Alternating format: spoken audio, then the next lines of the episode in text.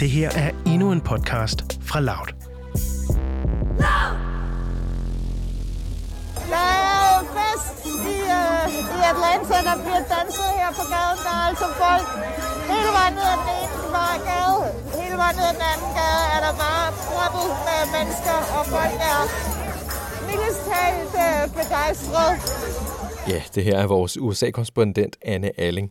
Og på aften for præsidentvalget den 3. november, der var hun ude og rapportere fra Atlantas kulørte gader i delstaten Georgia. Her der festede de demokrater, der gerne ville have en ny præsident ved magten. Og en af dem, det var Edmund Thornton. Like my scarf says, believe in better, and I honestly do, that we as Americans can do better, and we will. And I genuinely believe that this is that sign. This is that moment. På valgaften var det selvfølgelig endnu ikke afgjort, men det er jo blevet siden. Og Edmunds foretrukne præsidentkandidat, Joe Biden, han blev jo som bekendt USA's næste præsident. Og tidligere på ugen, der gav Biden faktisk sit første store tv-interview. Og han har også med en række udnævnelser til topposter leveret nogle vigtige politiske signaler om, hvad det er, han vil med magten. America's back.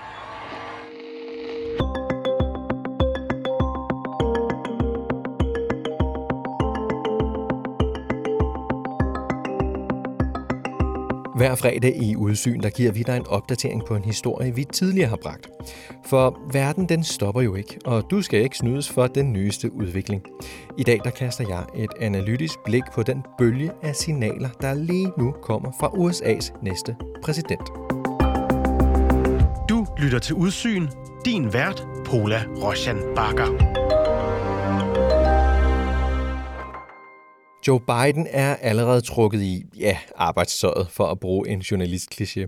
Og for præsidenters og kommende præsidenters vedkommende, så er der absolut ingen overraskelser i den garderobe. I sit interview med kanalen NBC, der var Joe Biden iført kontorhabit i distingueret kongeblå, sådan en generisk hvid skjorte og et blåhvidt slips. Ingen dækkedar. Og lige så forudsigelig en påklædning, lige så tydelig var budskabet til seerne.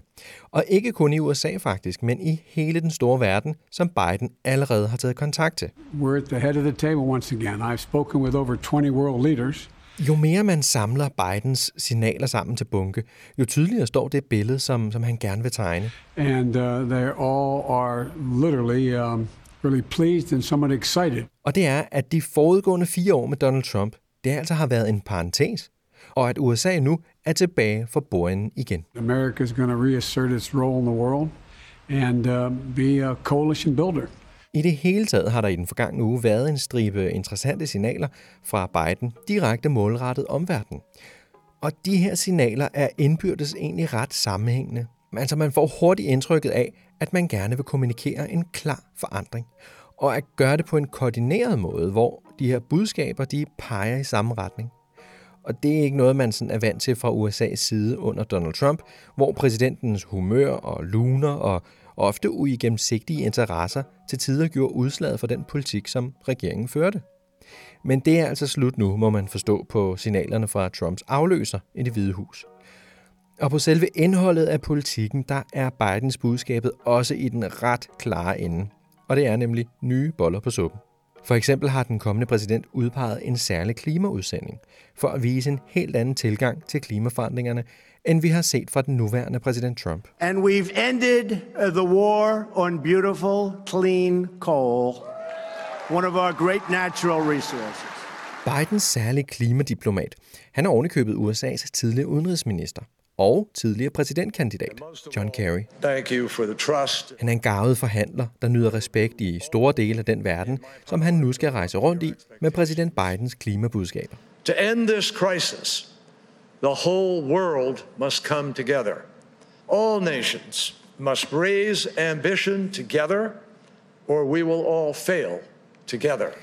Bare det, at John Kerry betegner klimaforandringerne som en krise, det er ret bemærkelsesværdigt efter fire år med Trump, der havde for vane at lytte mere til sin intuition end til sine videnskabsmænd.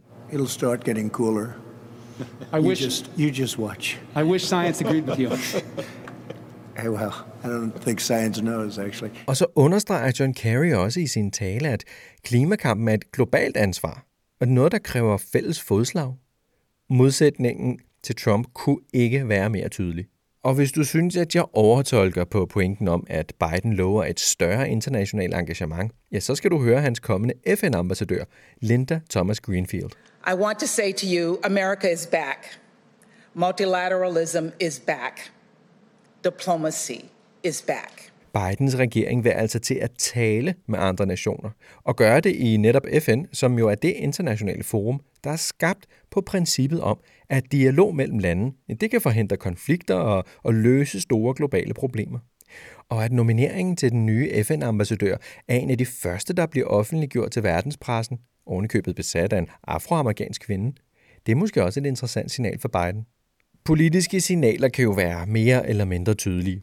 Jeg vil kalde Jake Sullivans signaler for lige dele diskrete og super tydelige. I am honored and humbled Jack Sullivan han bliver præsidentens nationale sikkerhedsrådgiver i det hvide hus. Det er en meget central rådgiver, meget tæt på præsidenten på rigtig mange problemstillinger. The pandemic, the economic crisis, the climate crisis, technological disruption, threats to democracy, racial injustice and inequality in all forms. The work of the team behind me today will contribute to progress across all of these fronts. Det her trusselsbillede, som Jack Sullivan tegner på vegne af den kommende regering, det lyder jo i danske ører ret indlysende. Og det er leveret i et sprog, som vi kender herhjemme. Det er udtryk, som vi selv bruger, og, og problemstillinger, vi selv anerkender. Altså klimakrise, økonomisk krise, trusler mod demokratiet, raceulighed, økonomisk ulighed. Men underliggende er budskabet her, at den nye regering bliver Donald Trumps diametrale modsætning – for det ord, som Trump aldrig selv ville bruge. Tilbage til Joe Bidens interview med NBC tidligere på ugen. The most important thing, I think, is også her gav Biden yderligere næring til fortællingen om, at han og Trump er som nat og dag.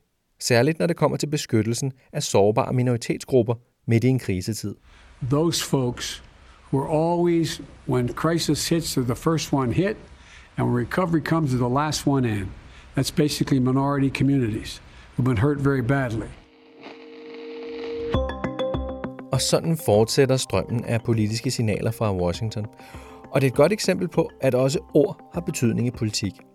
Det er ikke kun formelle beslutninger, lovgivning og dekreter med præsidentens underskrift på, som har politisk værdi. Lige nu har Joe Biden jo ingen formel magt. Han bestemmer ikke noget.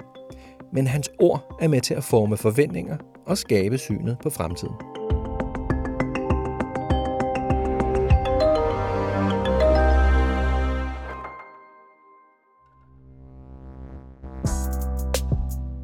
Det her var en aktuel podcast fra Loud.